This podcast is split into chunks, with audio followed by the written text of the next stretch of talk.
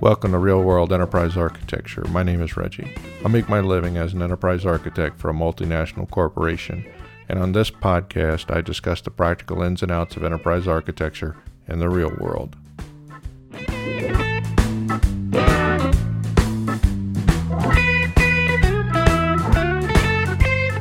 In this episode, I want to wrap up my three part series on the three cornerstones of enterprise architecture. So, in the last two episodes, I covered alignment that is, aligning the business of the enterprise with the technology that supports it, which is really the essential purpose for all of enterprise architecture. And guidance, where I talked about how to use the seven guiding mechanisms to achieve enterprise alignment. In this episode, I want to cover the last of the three cornerstones, and that is explanation. Now, at the risk of sounding cliche, and I mean really cliche here, You've probably heard the saying that this thing or that thing is intuitively obvious to the casual observer.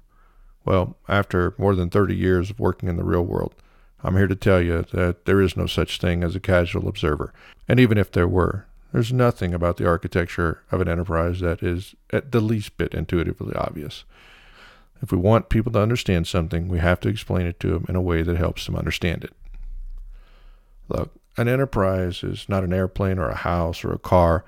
It's not going to be assembled from a set of detailed specifications by a professional assembler, much less automatically built from those specifications by, I don't know, say a robot. Sometimes we trick ourselves into believing that we can build the factories that we use to build products in the same way we build the products themselves, in some sort of automated fashion from a detailed set of instructions on some sort of assembly line. If we are producing a product, the people who design that product speak a very detailed and specific language. They communicate in a very detailed and specific way. And the people who produce those products understand that kind of communication. Let's take the production of an aircraft, for example.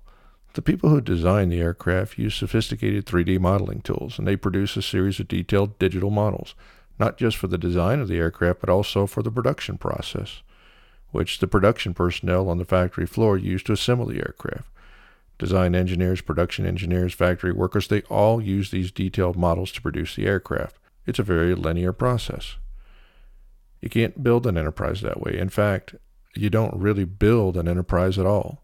An enterprise is a living, breathing organism that is shifting and adjusting every single hour of every single day. Hundreds or thousands or even tens of thousands of people are the system. What they do and how they do it determines how the enterprise behaves, how the enterprise performs. And that, of course, is where guidance comes in. I talked about that in the last episode. Now, we might use tools or models or detailed languages to come up with the guidance. In the last episode, I talked about seven different kinds of guidance mechanisms we use as enterprise architects. But in the end, the guidance needs to be explained, and that's what I want to talk about next.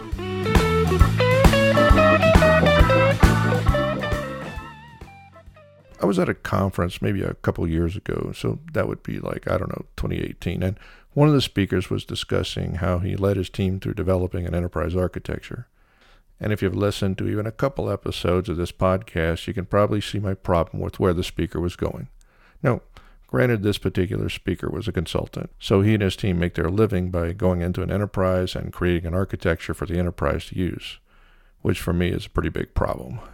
Uh, look, I don't want you to think I'm against using consultants because I'm really not. Really. I just don't think consultants can come into an enterprise, lay out an enterprise architecture for that enterprise, and, and leave and expect that to be used because not long after the consultants are gone, so is their guidance. The fact is, there's a lot consultants can do to help with enterprise architecture, but it's not coming up with the enterprise architecture itself. Anyway, the speaker was explaining how he only let his team use architecture models because, in his opinion, that was the only effective way to reuse or, or modify the architecture in the future. Well, I don't agree with that. It, and it also presumes that the most important thing about the architecture is its reuse, and I don't agree with that either. The most important thing about the architecture is its ability to guide and align. And if the people who need to understand the architecture can't understand the model, then the model is of very limited use and most models uh, are not intuitively obvious at all. What we need to do is explain the architecture, explain it to the people in the enterprise who are responsible for making it work. And just how do we go about doing that? How should we be explaining the architecture? I want to back up just a little, maybe, and talk about the appropriate use of models, because uh, I know I might seem like a broken record on this topic, and, and maybe to some of you, perhaps uh, a lot of you, I might seem terribly old school and unenlightened. But I've seen an awful lot of enterprise architecture efforts fail because of the way they use modeling. It's not that the modeling is bad. In fact, modeling is very good when it's used appropriately. Imagine being told that uh, forks are used to eat with. So you get a bowl of soup. You try to eat that soup with a fork. It doesn't work. And then you declare forks simply don't work for eating, or finding that a spoon works well for soup and deciding, well, it should be used for everything. There is a reason why we use forks and knives and spoons to eat with, and modeling tools are no different. They're not silver bullets for enterprise architects, not any more than portfolio management tools or road mapping tools are silver bullets. As an enterprise architect, you've got to have a well rounded toolkit and you've got to know how to use it. Enterprise architecture tools, modeling tools, portfolio management tools, road mapping tools. I'd even extend this to dashboards because uh, sometimes they factor into the mix as tools as well. These tools can be good for analysis, and they might, and I really want to emphasize the word might here, they might be good for communicating with the right audience. And that brings us to the most important point regarding the explanation of the architecture. You need to explain.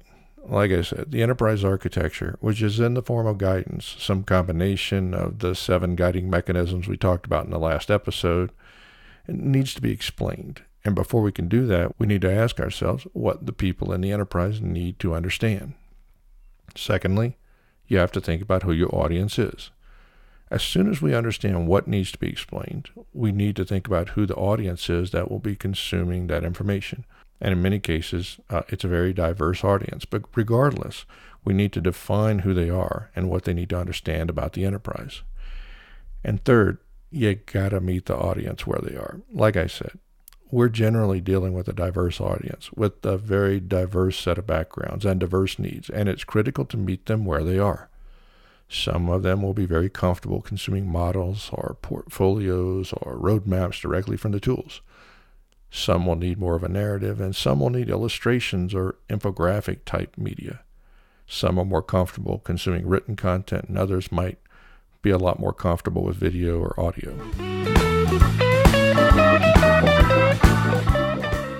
I've heard a term a lot in my company, and in fact across the entire industry, and maybe you've heard the term, and that is PowerPoint engineering.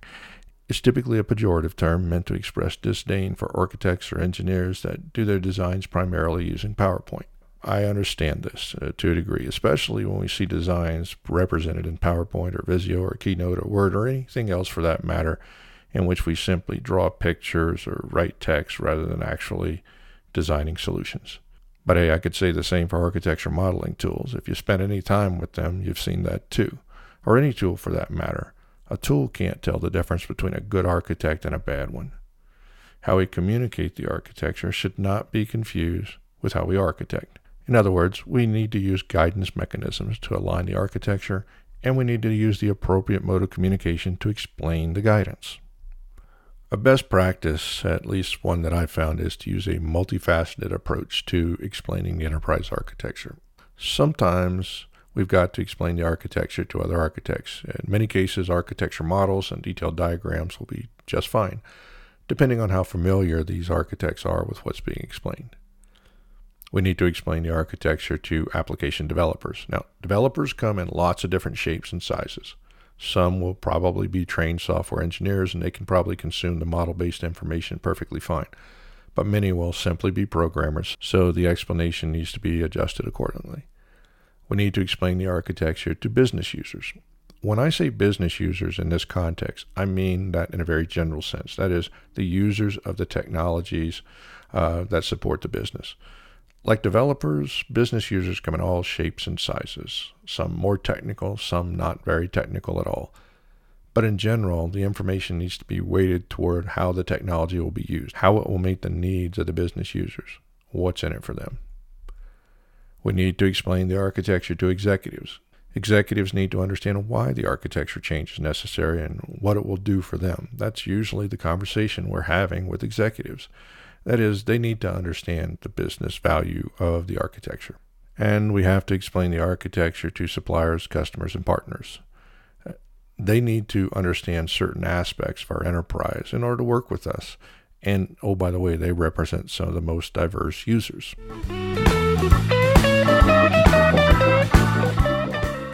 Explanation can't happen unless the explanatory information is accessible, and so information accessibility is crucial. There should be no impediments to finding and consuming the information, and there are two important aspects to eliminating those impediments.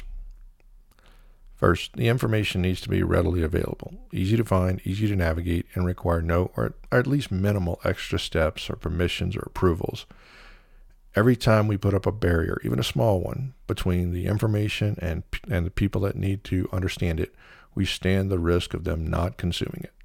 We're fickle, you and I, and so are the people we're explaining things to. And in this world of instantly available information, we have little patience for annoyances like information barriers. So just eliminate them, get rid of them, make it easy for people to get the explanations they need. And second, the information needs to be easily consumable. Remember, people aren't just users of the enterprise architecture, they are the enterprise architecture. Sure, there's technology and data, but the people in the enterprise are the essential glue that binds it all together. And they come in all shapes and sizes with very diverse backgrounds and needs, and we have to meet them where they are. Some of them can easily digest technical diagrams. Others need something that looks closer to a marketing brochure. It just depends.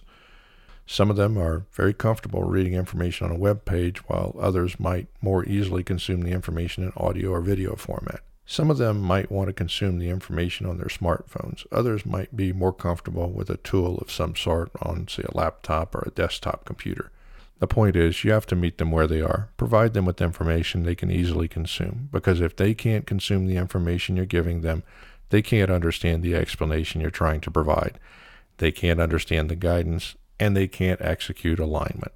It's really just that simple. All right, that's it for now. So get out there and have yourself a good day. And remember, people are people and the world is a messy place. So don't be afraid to get a little dirty.